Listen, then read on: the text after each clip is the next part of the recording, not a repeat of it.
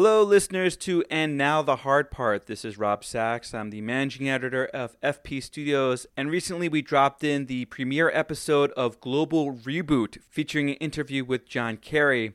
Because of the overwhelming response to that drop, we're going to go ahead and give you the entire series of Global Reboot here in this feed. Look for the letters GR in front of each podcast. Thanks, and we hope you enjoy. From Foreign Policy Magazine, I'm Ravi Agrawal. This is Global Reboot.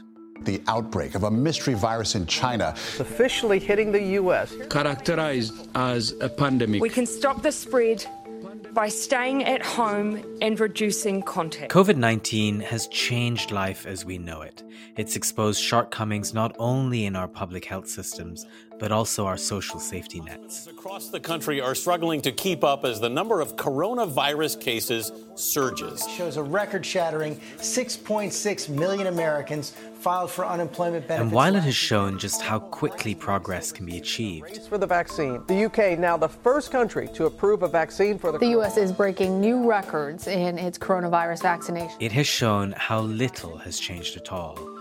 There are concerns growing that the poorest nations may be missed out or left to the very end of a very long queue.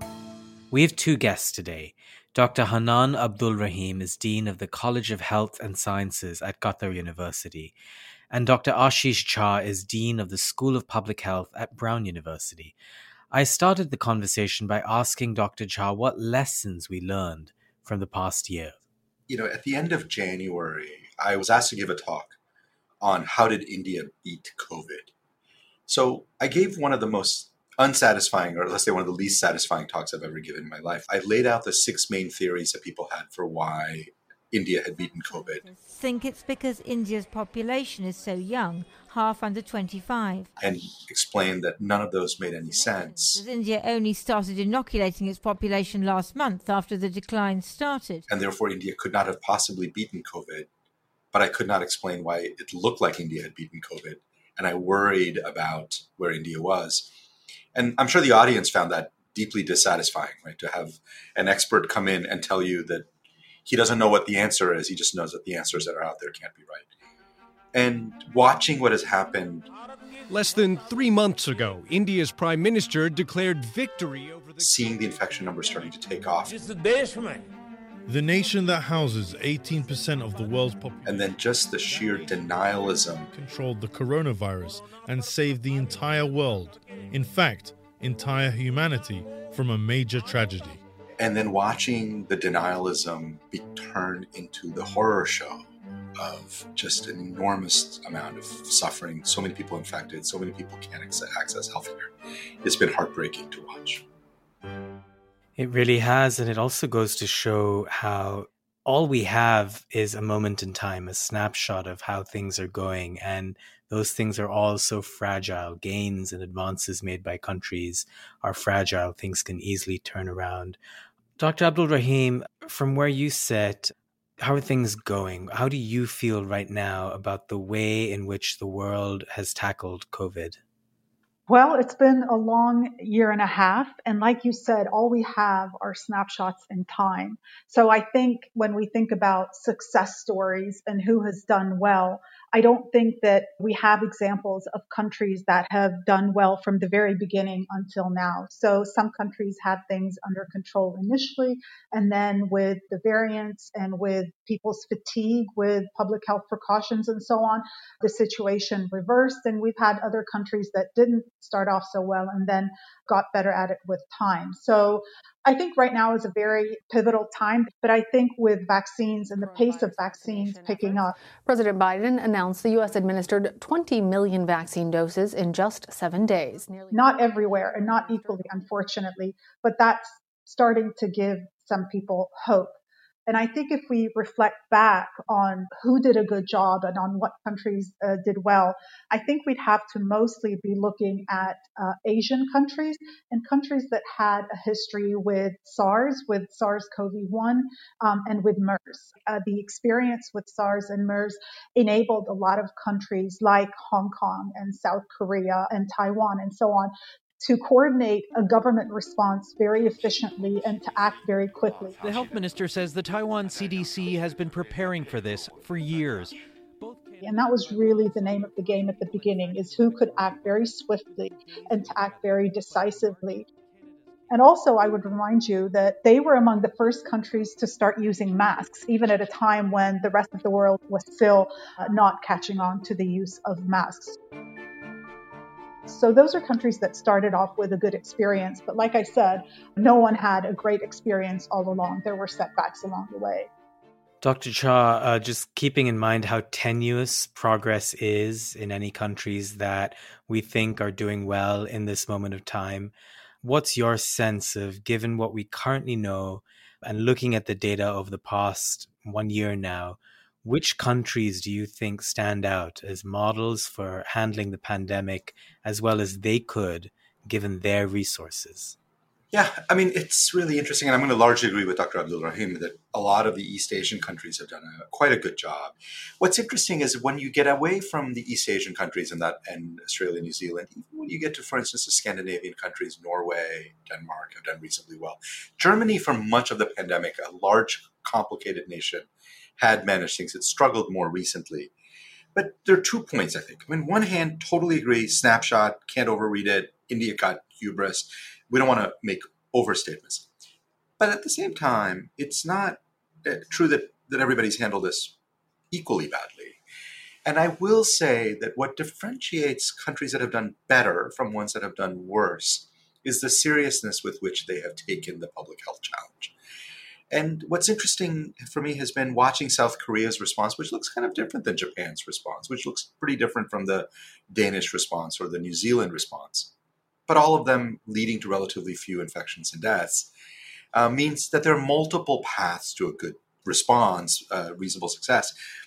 But you got to take one of them and you got to do it well.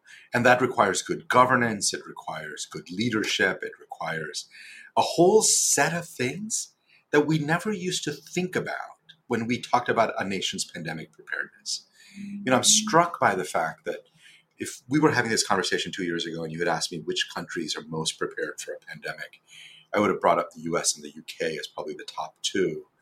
And I wouldn't have been the only fool who would have said that. Oh, the there, are essays that have been written about exactly this, pointing to those two countries. Right. And they have done incredibly poorly uh, because we overestimated the value of laboratory capacity and surveillance and, and doctors and nurses, as important as all of those are, and underestimated the importance of governance, leadership, social cohesion, messaging, all sorts of things that have turned out to be enormously important. Since this is a show called Global Reboot, Dr. Abdul Rahim, what lessons can we learn out of this pandemic? And by lessons, I mean, if you look at some rich countries that have done well, it's easy to say, well, they did well because they were rich, or they have um, their ratio of hospital beds to the general population is very high, so the death rate is low. Um, so, not that stuff. What lessons can we learn that are implementable across the board for countries rich and poor? Right. So, first, let me agree with Dr. Jha by saying that it was surprising what happened in the United States. The coronavirus is raging and on the move. It will go away. Just stay calm. the United States has become the world's worst affected country. We have it totally under control. It's one person coming in from China. I mean, with the concentration of, of technology and, you know, the foremost scientists in the world and so on, there was just a complete break between the science and policy. And that led to some very difficult outcomes. And on the other hand, we saw the power of leadership and very good communication in places like New Zealand and in Germany, especially at the beginning. So yes, those were elements of the response that were probably vastly underappreciated and underestimated. But, you know, what have we learned? I think we have learned a lot of lessons and I can reflect later on whether I think, you know, we're going to retain those lessons or not. But I think we learned the importance of investing in public health and in social care systems and having strong, resilient healthcare systems and in social care systems. I think we have learned that we are more interdependent and more connected to one another's outcomes and futures than we might be comfortable thinking about. It's the evening ritual that doesn't show signs of stopping, banging pots and pans, cheering and clapping as a sign of support for healthcare workers battling the coronavirus. Dr. Jha, knowing what we now know, what could the global public health community have done better, and how has it fallen short? Hmm. I mean, certainly one around communication. Uh, I think there have been areas where the science has brought us to certain places, and I don't know that it's gotten communi- things have gotten communicated as effectively. I'm specifically thinking about things like we probably figured out by last April, May that this was largely an airborne disease, and you've seen real struggles with within WHO, within the CDC, others, and then a lot of public health scientists clearly, effectively communicating that. That's really been a huge problem because if you can't explain to people how the disease is spread, it really has a profound effect on how much people can behave in ways that, that keep the pandemic under control. Um, the other part is, I think public health people overestimated technical issues and underestimated sociological ones. Uh, we probably did spend a lot of time thinking about the right diagnostic tests, the right, and again, those are obviously enormously important, but didn't pay enough attention to people's willingness and ability to adhere to, to social restrictions, uh, how you engage people, how you get people to change behavior.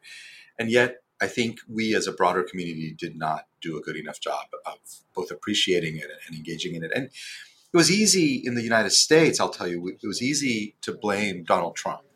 Right, and then I see the disinfectant where it knocks it out in a minute, one minute. And is there a way we can do something like that?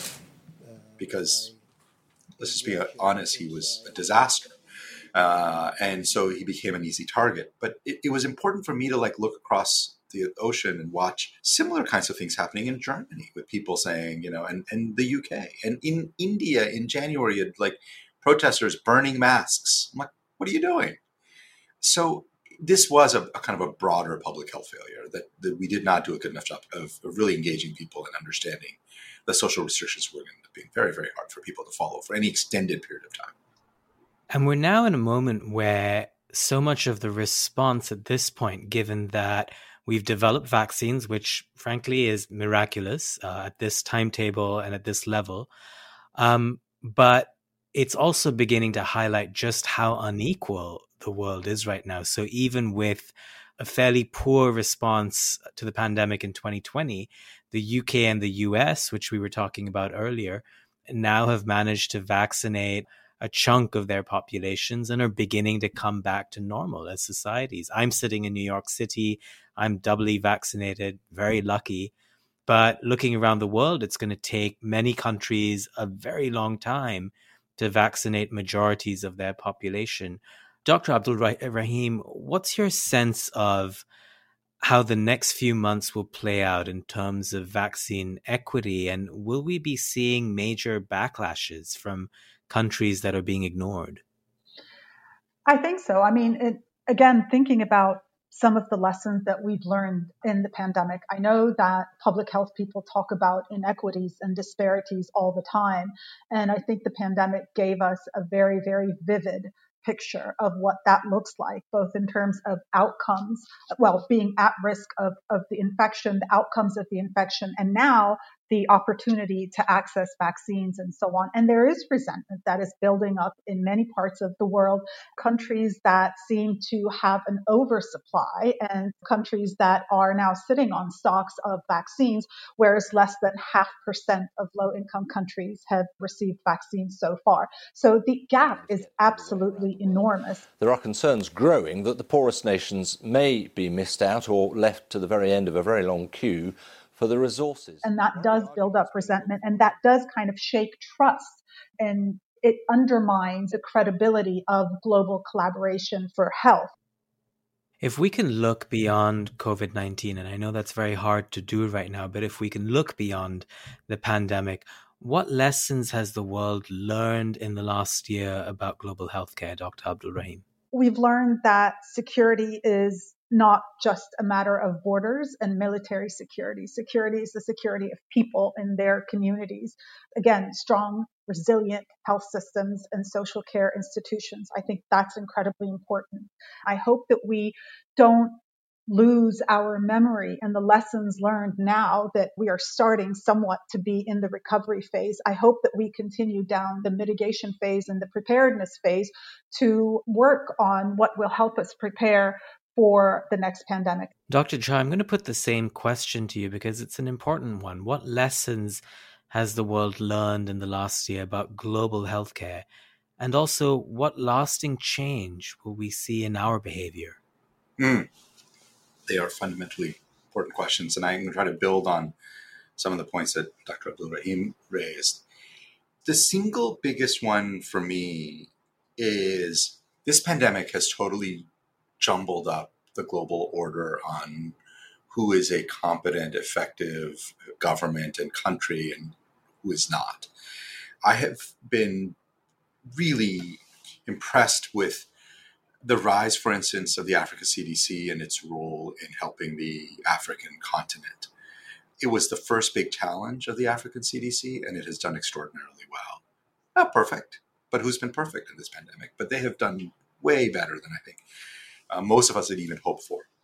It also is a reminder that, you know, like America is going to have a hard time setting the agenda for global health in a post pandemic world where America's ability to do global health uh, and manage its own pandemic was as severely restricted as it was. So I think there's some really interesting opportunities for rethinking the global health order the American government walking away from WHO in the middle of the pandemic was somewhere between ridiculous and disastrous. More ridiculous in some ways than disastrous. So there's a lot of work to do in reconceptualizing this new global order. But I feel mostly optimistic that it leaves us in a much, much better place. It can leave us in a much better place for the next pandemic, which is almost surely coming. I feel optimistic if you feel optimistic. That cheers me up a lot. Dr. Abdul Rahim, I wonder if you feel the same way. And I'm also curious, you know, looking back at the last few months and then looking ahead, what gives you hope? I mean, I do have a mix of optimism and concern.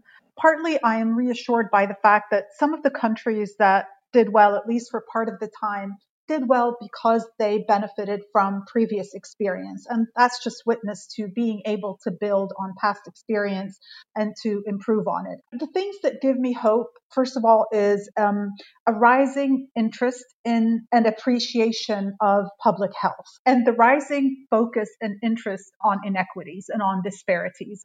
Dr. Jha, last question to you. You know, when I got my vaccine shot, the feelings I felt were relief and then also just a sense of this just being a miracle. I mean, it's it's a miraculous thing that we have developed vaccines so quickly, uh, at least in the United States, and being able to administer them to so many people so quickly. I'm curious what impact the last year of advances in science will have not just for this pandemic, but for global health writ large? Several. I mean, one is, you know, it's funny. I was uh, speaking to a news reporter who was being a little bit American nationalistic, kind of America first. And he said, Well, why are we, the Pfizer vaccine, it's a great American vaccine. Why are we giving it to others? And I started laughing and I said, It's a great American vaccine developed by two Turkish immigrants to Germany right. uh, and then licensed to an American company based on data that was shared by a Chinese scientist about the makeup of the of the spike protein, and ultimately really um, moved forward in a very impressive way by a German scientist. I mean, the point is that science has become global, has always been global. It has become much more so. But the scientific community is never going back to the old way of doing things the idea that like nobody sees the science until it's published in a journal. No, everything is going to be open access and much more so. Science is going to move much, much faster and it's going to be more collaborative, more global. And anybody who's not deeply global, deeply engaged in global science is just going to be left out. Nobody will ever make this claim about an American vaccine or American science again. Well, yay science, and here's to more cooperation um, between scientists and policymakers. Dr. Abdul Rahim, Dr. Jha, thank you so much for your time. Thank you so much for having me. Thank you very much. Thank you.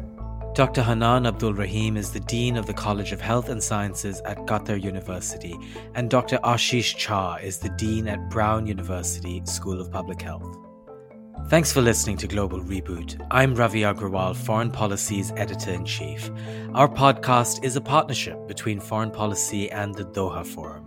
Our production staff includes Rosie Julin, Rob Sachs, Dan Ephron, Darcy Palder, and Zamone Perez. Next time on the podcast, how we should use technology to build stronger democracies, better informed constituencies, and empower changemakers. False information, propaganda, mis and disinformation has been around for millennia. But what we're talking about now is we no longer have a shared reality. Empowering people to deal with technology, that those are the kinds of initiatives that really inspire me and excite me about the future that's next week on Global Reboot.